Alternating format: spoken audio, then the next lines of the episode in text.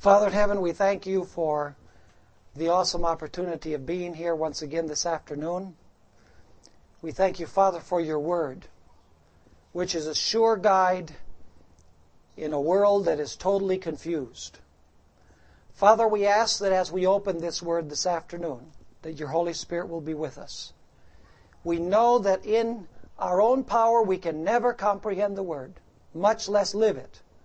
And so we plead for the Holy Spirit to give us understanding and to give us the power to live in harmony with the principles of your word. We thank you, Father, for hearing and answering our prayer, for we ask it in the precious name of Jesus. Amen. In the course of what you have studied this weekend, 2 Peter chapter 1 and verse 4 begins by stating the special privileges which God's people have already received. If you read those first four verses of 2 Peter chapter 1, you'll discover that God has already given us faith. He has given us everything that we need for a life and godliness. And besides, He has given us great and glorious promises that we can participate in the divine nature and escape from the corruption of the world, which is caused by evil desires that spring up from our hearts. Now, because of what Jesus has done for us, because of all of these things that God has given us, faith, everything we need for a life of godliness, He's given us glorious promises whereby we can escape the corruption of the world and our evil desires. In the following verses, God through Peter is going to tell us that because we have received all of these blessings, we should now put forth every effort to live a sanctified life and to live a life of progress in the Lord. So basically, 2 Peter 1 begins by telling us what we have already received. And then it challenges us in the light of the blessings that we have received and the promises that we have received, what we should do in the light of that. Now, I would like us to go in our Bibles to Genesis chapter 28, and I would like to read uh, just one verse in this chapter. Genesis chapter 28 is speaking about the experience of Jacob after he stole the birthright from his brother and after he deceived his father. He fled from home and uh, he laid his head on, on a rock. And the Bible tells us that he had a dream. And this dream is very closely connected to what's been, be, what's been discussed here this weekend, believe it or not. Chapter 28, and I would like to read verse 12. It says there, Then he dreamed, and behold, a ladder was set up on the earth, and its top reached to heaven. And there the angels of God were ascending and descending on it. So you have the picture of this ladder. You'll notice that this ladder is set up on earth, but the top of the ladder reaches the highest heaven. And angels are ascending and descending upon the ladder. Now, what could this ladder represent? The fact is that the Bible explains it very clearly. In fact, from the lips of Jesus himself. In John chapter 1 and verse 51, if you'll go with me, John chapter 1 and verse 51, we find Jesus explaining the meaning of this ladder. Sure is nice to hear the sound of the pages of the Bible. We should still be the people of the book, not the people of the tube. I guess they don't use tubes anymore because everything is digital these days. Notice John chapter 1 and verse 51. Jesus is speaking to Nathanael, who would become one of his disciples. And he said to him, Most assuredly I say to you, hereafter you shall see heaven open and the angels of God ascending and descending upon the Son of Man. So that ladder in Genesis chapter 28 was a symbol, an illustration of Jesus Christ. Now you'll notice that the ladder had two key places or points. First of all, the ladder reached to the highest heaven because God was standing at the top of the ladder speaking, according to the next verse. The bottom of the ladder was firmly planted on the earth. Now, the question is, what would this represent? The fact that the ladder was firmly grounded on the earth and yet reached to the highest heaven. The fact is that this ladder, the top and the bottom of the ladder, represent the divinity and the humanity of Jesus. By the way, this would show that this ladder is different than the ladders that we usually set up. Because you, we usually take the ladder and we plant the ladder on the ground and then we put it where we want it to go, where we want to ascend to. But this ladder is different. Because this ladder is not set up on earth and leads to heaven, it is actually a ladder that is let down from heaven to the earth. Because the Bible tells us that Jesus was God before he became man. In fact, let's read that in John chapter 1 and verses 1 and then we'll jump down to verse 14. John chapter 1 verse 1 and then we'll go down to verse 14.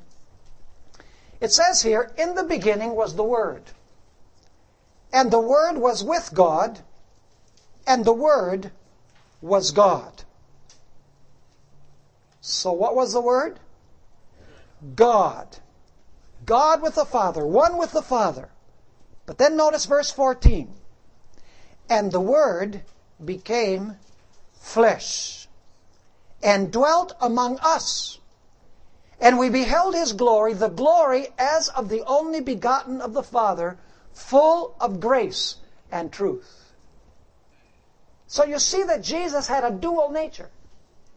He was God in heaven with the Father, one with the Father, equal with the Father, eternal with the Father, sharing all of the attributes of the Father. And yet, when he was born in Bethlehem, he assumed another nature. He assumed the human nature. Now, what I believe that God is trying to teach us through this ladder is the fact that the humanity of Jesus gives us the model that we need to follow. Whereas the divinity of Jesus gives us the power to follow that model. You see, it's indispensable for Jesus to have been human and divine. Human because he needed to form a perfect humanity, if you please, that we could be modeled after. You see, our lives have to be modeled according to the perfect pattern. But how could we model our lives after the perfect pattern if there was no pattern? So Jesus became man to, to form a character that has all of these virtues that we've been talking about this weekend. A perfect humanity, perfectly balanced in every sense of the word. So that as we look upon Jesus, we see the perfect model that needs to be followed. But you see, folks, we can't follow that perfect model in ourselves, especially in our sinful condition. Sinful human nature cannot reach the divine ideal.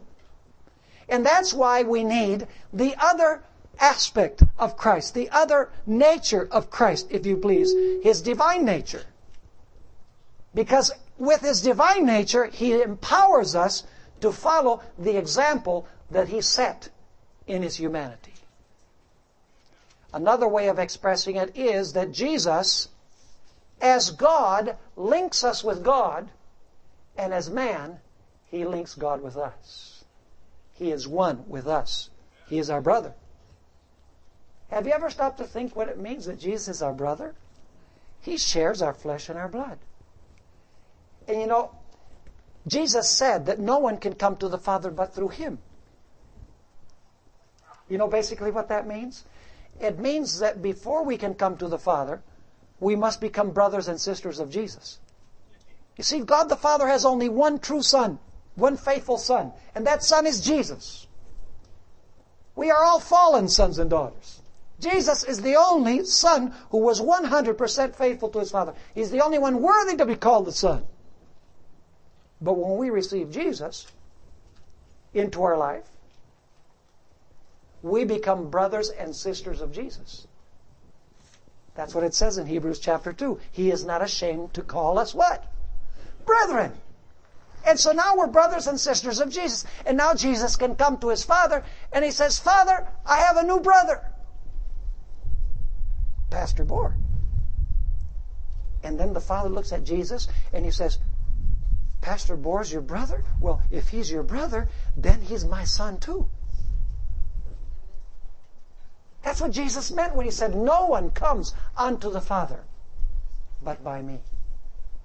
Only through Jesus, the ladder. By copying the model of his humanity through the power of divinity. That's why this passage begins by saying that God has given us glorious promises that we can be partakers of what? Of the divine nature. Now, during this weekend, uh, we've spoken about eight virtues. And actually, these are eight rungs of a ladder.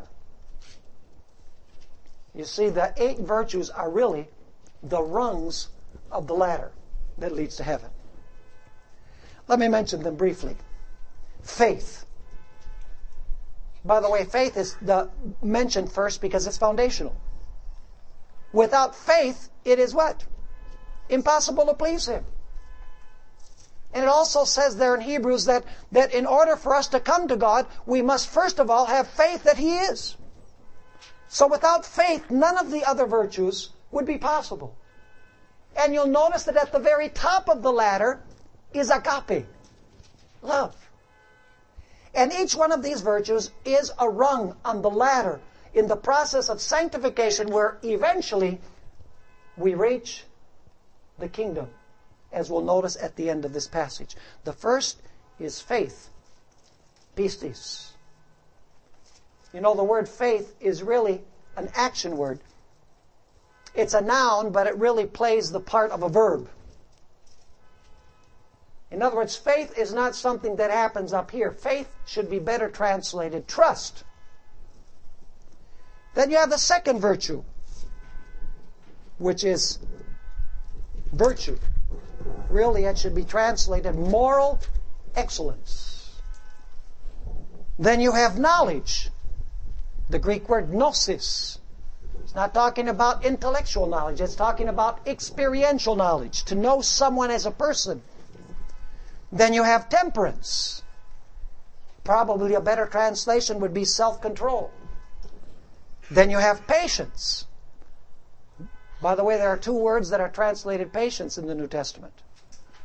One of them is the word makrothumia, which is translated in the King James Version long suffering. But the word that's used here is not makrothumia. The word that is used here is hupomone, as, I, as probably uh, you've heard in the course of this weekend. Hupomone means endurance. It means perseverance. It is a perseverant patience. It's the same word that is used in Revelation. Here is the patience of the saints. Here are they who keep the commandments of God and the faith of Jesus. And then, of course, this morning we talked about godliness, which basically is self sacrifice, service, humility. And then my friend Don spoke about brotherly kindness. Philadelphia is the Greek word. And then finally, at the very top of the ladder, agape. Allow me to read you some statements from Ellen White, where Ellen White caught this idea that the ladder is Jesus, and these virtues are actually rungs on the ladder. The first statement that I'm going to read comes from the book Maranatha, page 84. Profound statement. She says, Christ is the ladder. The base is planted firmly on the earth in his humanity. The topmost round reaches to the throne of God in his divinity. The humanity of Christ embraces fallen humanity, while his divinity lays hold upon the throne of God. We are saved, now notice this, we are saved by climbing round after round of the ladder, looking to Christ, clinging to Christ, mounting step by step to the height of Christ, so that He is made unto us wisdom and righteousness and sanctification and redemption. And then notice what she says. Faith, virtue, knowledge, temperance, patience, godliness, brother, brotherly kindness, and charity are the rounds of this ladder. Each one is a step in the ladder. Now notice what she continues saying. All these graces are to be manifested in the Christian character. And if ye do these things, ye shall never fall. For so an entrance shall be ministered unto you abundantly into the everlasting kingdom of our Lord and Savior, Jesus Christ. In another statement, Acts of the Apostles, page 530, she had this to say. These words are full of instruction. She's referring to the words in 2 Peter. These words are full of instruction and strike the keynote of victory. The apostle presents before the believers the ladder of Christian progress. So these rungs are the ladder of Christian progress. Every step of which represents advancement in the knowledge of God and in the climbing of which there is to be no standstill. Faith, virtue, knowledge, temperance, patience, godliness, brotherly kindness, and charity are the rounds of this ladder. And now notice what she says. We are saved by climbing round after round, mounting step after step to the height of Christ's ideal for us. How could we ever do it? We can't. How could we ever copy the model? Did Jesus reveal these qualities in his character when he walked upon this earth? He most certainly did. How did he develop those qualities? Well, he was God, right? No. He depended upon the divine power of his Father. And we can behold Jesus and the Apostle Paul says that we can also be changed. And we're changed by the Spirit of the Lord. In other words, we're not changed because of some effort that we put forth. We're changed because the divine power of the human Jesus is available to us. I had the privilege of growing up in Venezuela. From the time that I was four years old, my parents uh, went as missionaries, and I studied all of my primary education in Spanish. So I speak the language of heaven. Just kidding. Don't worry. Just kidding. you know, I just got a phone call today from uh, one of the persons that works as a volunteer at our Secrets Unsealed office, and she she was dubbing a, a sermon that I did in Spanish, and she says to me, you know, I'm, I'm listening to this Pentecostal preacher here, uh, uh, and he sounds identical to you. And I said, well, who could he be? I, I didn't catch on. I said, I, who could he be? She says, well, I think his name is Stephen Bohr. I said, well, what do you mean he's Pentecostal? She says, oh, you have twice the enthusiasm in Spanish that you have in English.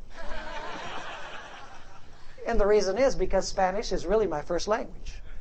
It's the language that I grew up with. In fact, you know, I did not know how to read or write English until I was 14 years old. My parents sent me from South America to Wisconsin Academy.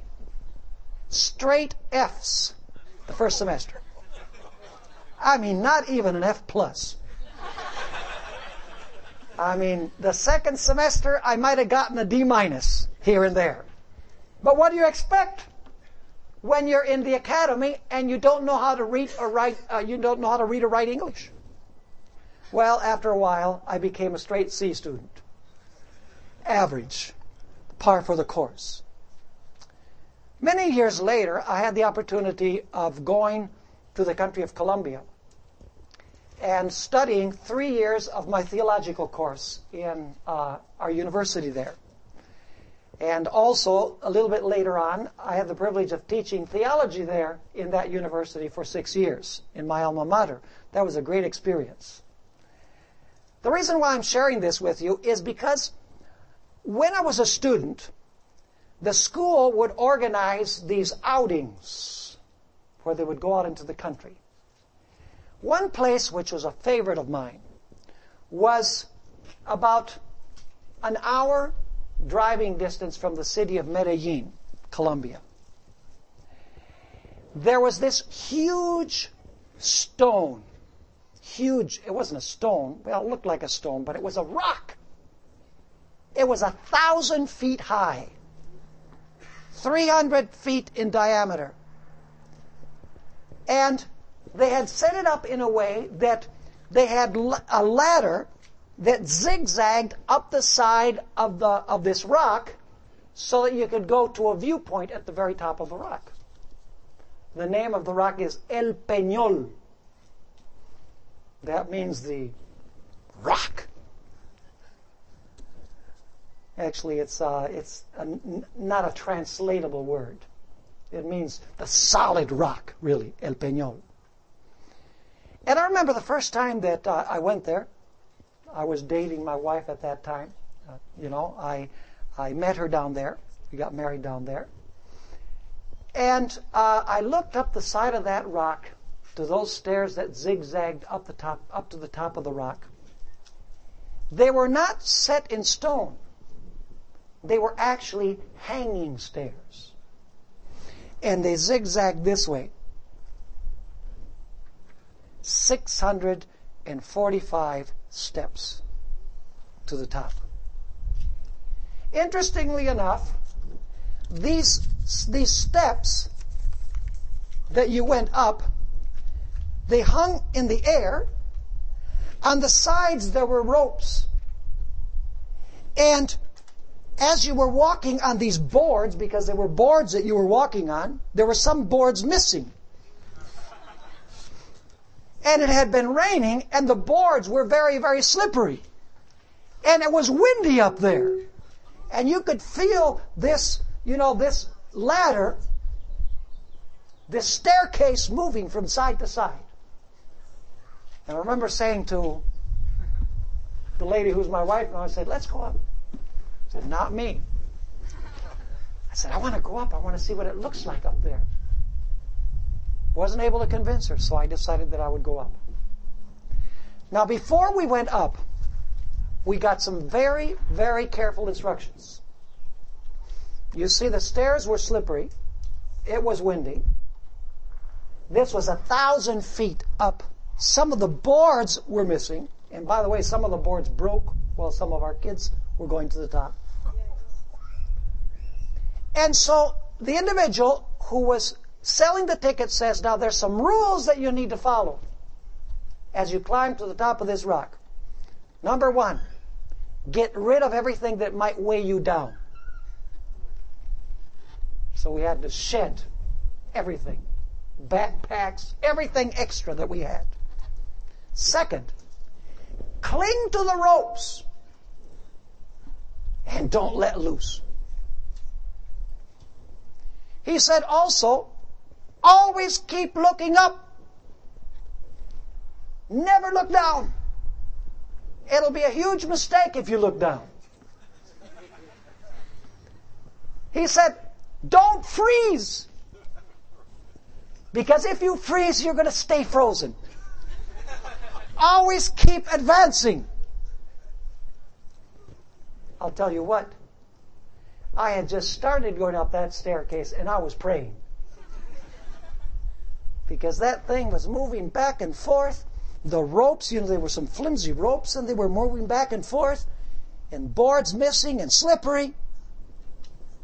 I don't know how in the world the teachers from our school allowed our students to go all the way to the top of that rock. But they did. You know, after that experience, I couldn't help but think about the ladder of Genesis 28 and John chapter 1. Because the same instructions that we got for climbing that rock are the instructions that Jesus gives us as we progress in our Christian life. What are they? First of all, we must begin at the bottom, at the foundation, with faith. And we're moving on to the top rung, which is agape love. By the way, when I got to the top of that rock, absolutely spectacular. The view is everything in the area is green. Green hills, agriculture, fresh air blowing. It's wonderful to be at the top of the rock. It was worth going up. As we progress on the ladder to heaven, we must also keep our eyes fixed on Jesus, the author and the finisher of our faith. We cannot afford to freeze. There are many Christians who are frozen in their religious experience. We call them the frozen chosen.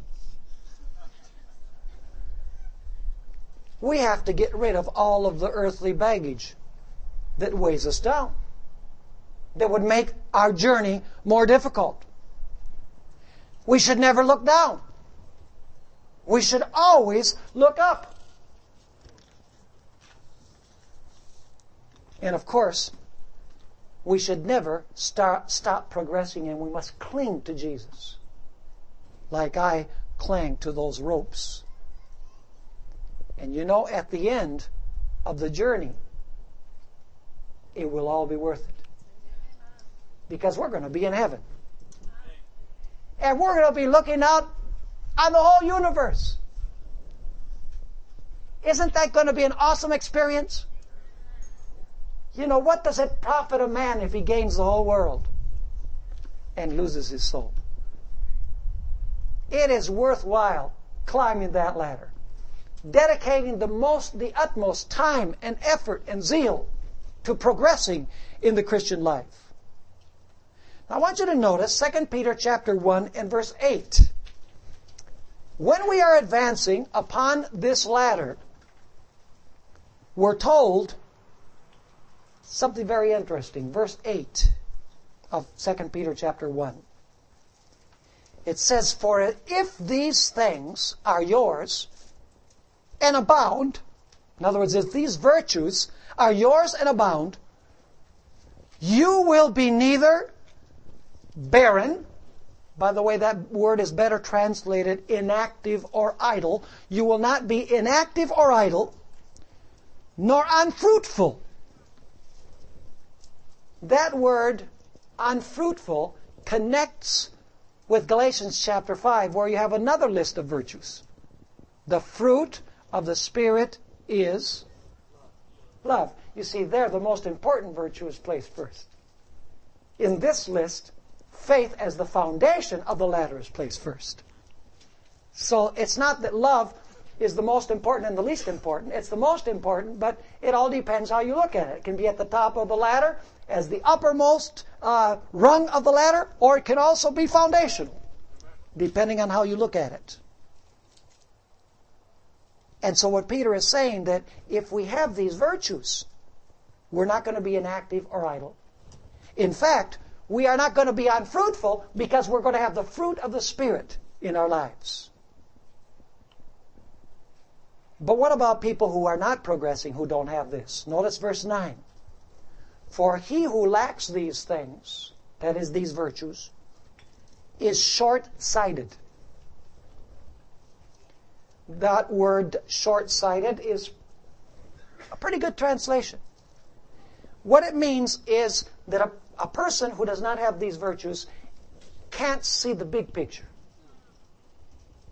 In other words, they're just nearsighted. You know, I don't have any problems with my farsightedness. I have problems with my nearsightedness. That's why most of the time, unless I'm in a place where there's a lot of light like here, I have to use my glasses. But the word here really means short-sighted. Not being able to see the big picture. And what is the big picture? The big picture is that this life is not all that there is. There's a whole future out there. There's a universe waiting for us to explore. And if we don't have these virtues, we're just seeing the little here and now. And we're not seeing the glorious things that God has prepared for His people in the future for those who love Him. Notice verse 10. Therefore, brethren, be even more diligent to make your call and election sure. That's interesting. Do we need to make our call and election sure? Does sanctification make a difference? Do you know Ellen White says that we are not saved by our good works, but she says also that we will not be saved without them. How do you understand that? Well, she's speaking of works not as the root of our salvation, but as the fruit of our salvation. If there is no fruit, you know, an avocado tree can, can boast and say, I'm an avocado tree, but if it never produces any avocados, you would have reason to question whether it's an avocado tree.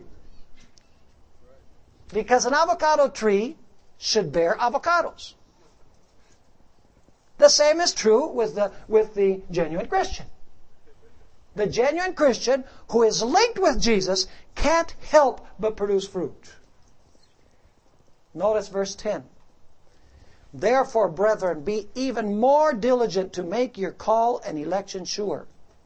For if you do these things, you will never stumble or you will never fall. Do you see the idea of the ladder here? Any of you ever fallen off a ladder?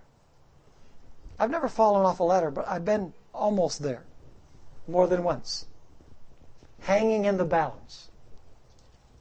But it says here that if you have these virtues, the rungs of the ladder, and you hang on, you cling to Jesus, you will not fall, not stumble. In the book God's Amazing Grace, page 177, Ellen White had this to say. He who is trying to reach heaven by his own works in keeping the law is attempting an impossibility. He who is trying to copy Jesus, the character of Jesus without divine help, is attempting an impossibility. Because it's not within our power to do so. By the way, you know every time that the Apostle Paul, in his writings, he says that we're not justified by the works of the law. And that's used by many Christians to say, see, works have nothing to do with your salvation. But the fact is that that expression of the Apostle Paul, works of the law, by definition, those are not good works, those are bad works. By definition. Every time the Apostle Paul uses that expression, works of the law, He's speaking about works that we perform in order for God to save us.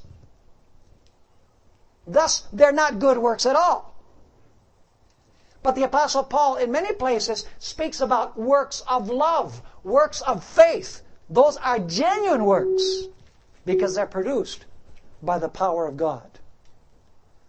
So she says, He who is trying to reach heaven by his own works in keeping the law is attempting an impossibility. Man cannot be saved without obedience. Did you catch that? Man cannot be what? Saved without obedience. So are we saved by obedience?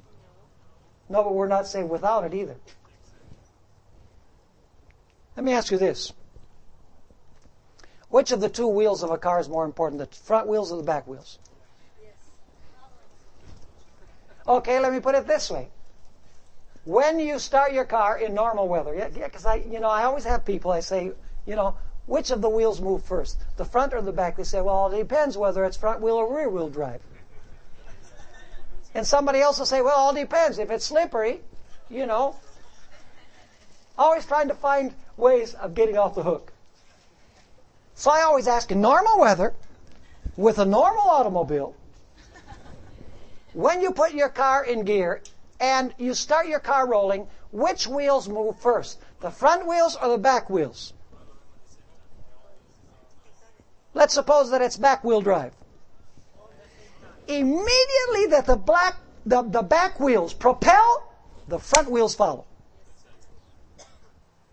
That's the relationship between faith and works. The minute that faith kicks in, works follow. You know, sometimes I've challenged people, and I'll challenge you too. See a sheet of paper. I want you to somebody to come up and take off just this side of the paper. Anybody want to take the challenge? Oh, somebody says, okay, I'll peel it. You still have two sides. See? Faith works. Two sides of a coin. It's a package deal. It's not either or, but both and in their proper relationship. See, James and Paul had to deal with two different enemies of the gospel. Martin Luther didn't have much use for the book of James. Probably you know that. He called it the Epistle of Straw. He didn't have much use for Revelation either. The only two books that Luther never wrote a commentary on were uh, James and Revelation. Interestingly enough. And in the book of uh, in the book of James, what he didn't like was the fact that James says, "Was not Rahab justified by works? Was not Abraham justified by works when he offered up his only begotten?" And yet Paul says we're justified by faith without works.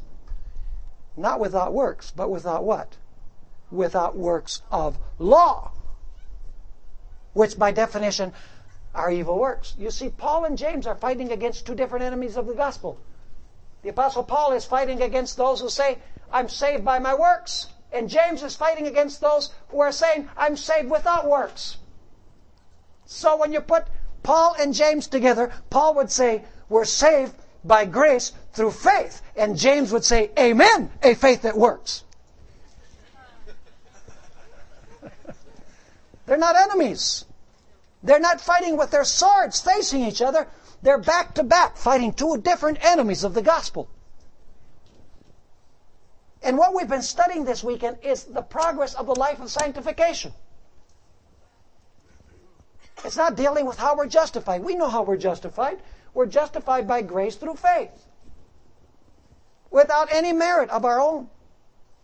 But if we truly have experienced Christ, the life will change. You can't say that, that you have Christ in your life and live like the devil. Jesus said, by, by their fruits ye shall know them. So she continues saying, Man cannot be saved without obedience. But his works should not be of himself. That's works of law. Christ should work in him to will and to do of his good pleasure.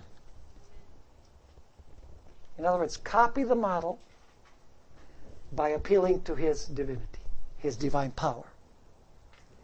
She continues saying, all that man can do without Christ is polluted with selfishness and sin. But that which is wrought through faith is acceptable to God.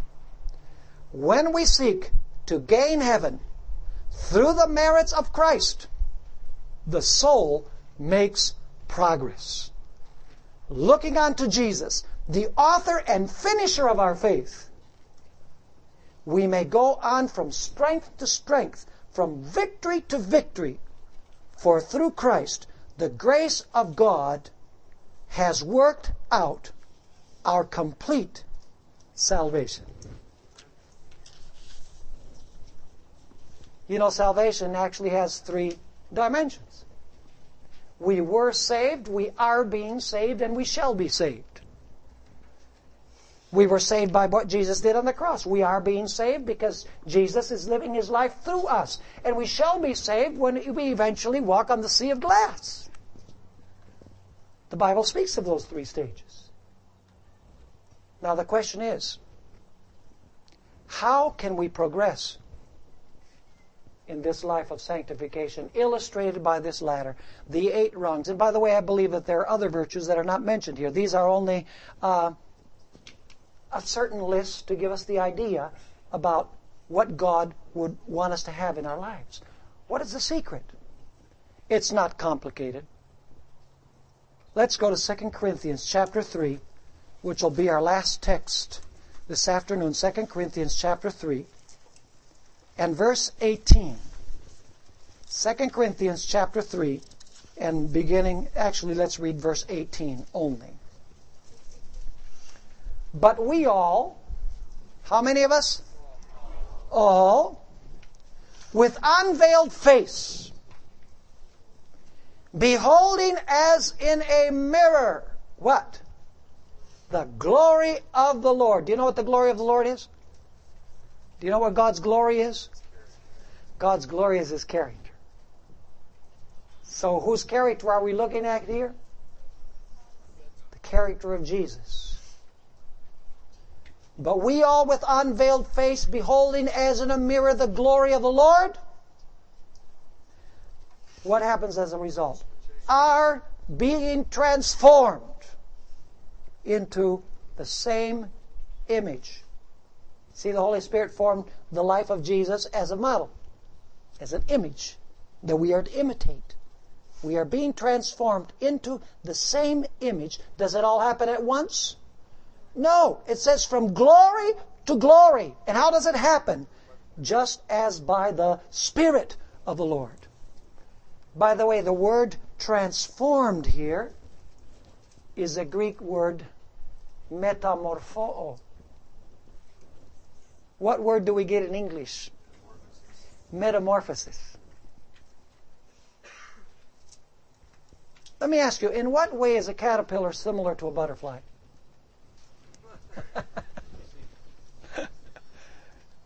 you look, you look at a caterpillar and you look at a butterfly.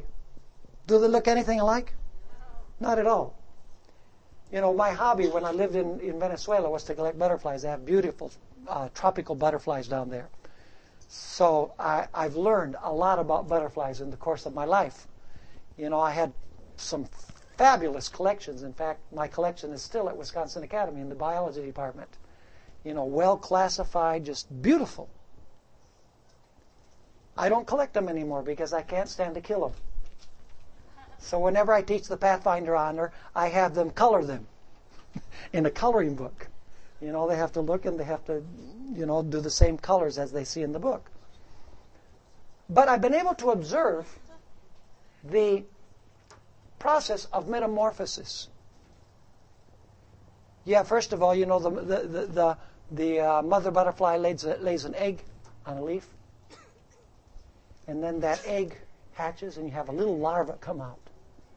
And that larva starts eating the leaves from that tree. And by the way, they can only eat from that tree. They can't eat from any other source. It has to be there.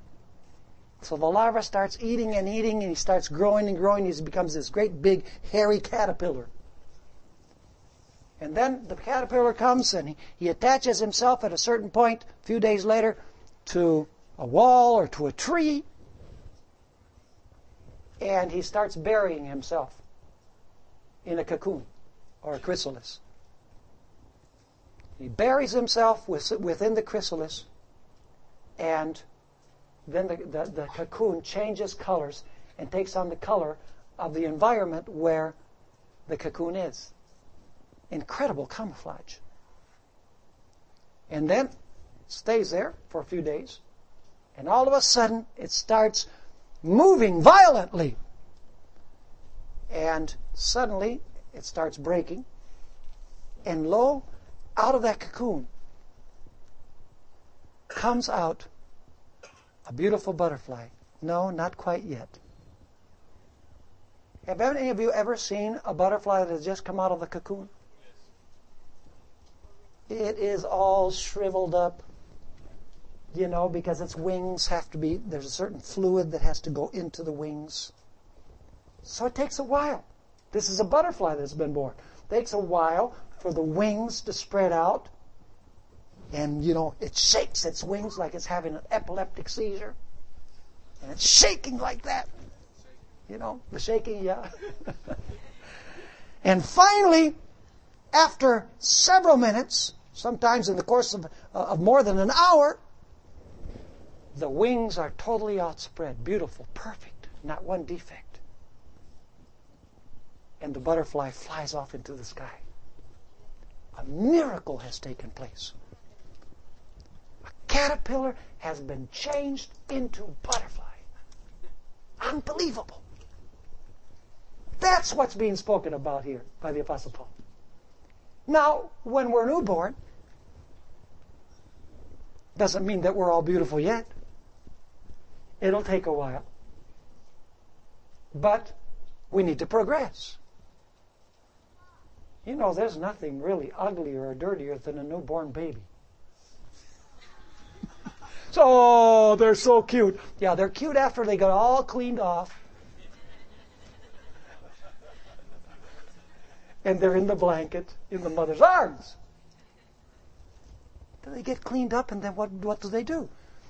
They begin the process of what? Of growth. And all God expects is that we be growing in harmony with the privileges that we receive. That's advancing in the ladder. It's using a different illustration, but it's the same principle. The principle of growth, advancing in the ladder. Reaching full and complete maturity. Let me ask you, how much does a pollywog look like a frog? You don't, you don't call them pollywogs, you call them tadpoles, right? you realize that a frog comes from a tadpole, right?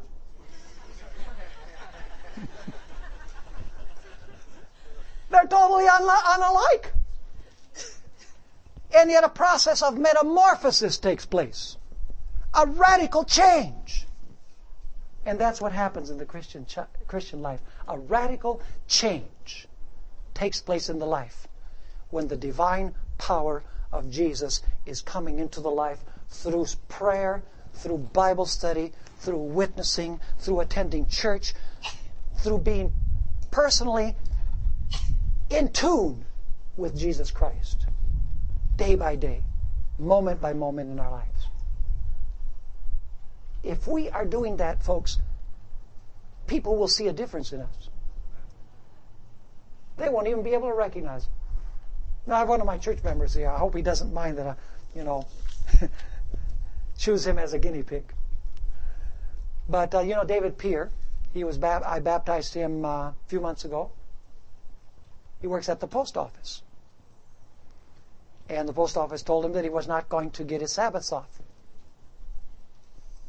And so he said, I'm keeping the Sabbath. It's a newborn baby. So I'm keeping the Sabbath. And we went, you know, to, had a hearing. And short of it, it said, I'm not going to, I'm not going to work on Sabbath.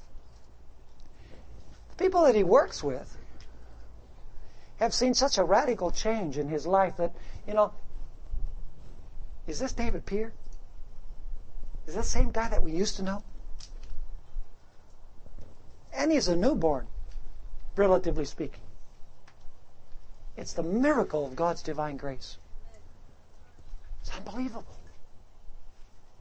So the Apostle Paul says that we can advance in that ladder by keeping our eyes focused upon Jesus, the author and finisher of our faith. If we do this, we will never fall. And we'll find an entrance into the eternal kingdom. And we'll be able to do what I did on a small scale stand at the top of that rock, the conqueror, looking out at the beautiful scenery. Only we'll be able to contemplate the vast universe of God and travel throughout the universe with our beloved Jesus. I pray to God that as we return to our homes, that we will have our minds set that we're going to get down to business and we're going to dedicate our time and our effort to what really counts in life.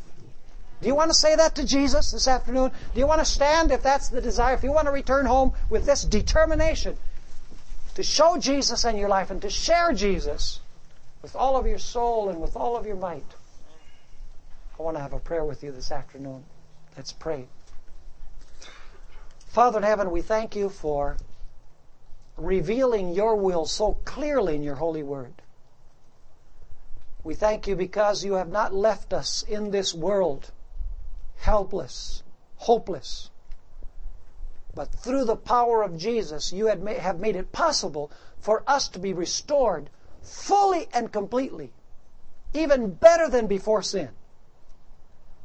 Father, thank you for performing that miracle in our lives. Father, I ask that you will bless each person here this afternoon. Father, I ask that you will give us the firm determination that we are going to return to our homes and we're going to be like Jesus through His divine power. We know that it's the revelation of Jesus Christ to the world that is going to fill the world with your glory. And we just want to be a small part of that. So, Father, we place ourselves in your hands asking that you will do your work in our lives and that your name and your name only might be honored and glorified in everything that we do, in everything that we say, in whatever we are. We thank you, Father, for hearing and answering our prayer, for we ask it in the precious name of Jesus. Amen.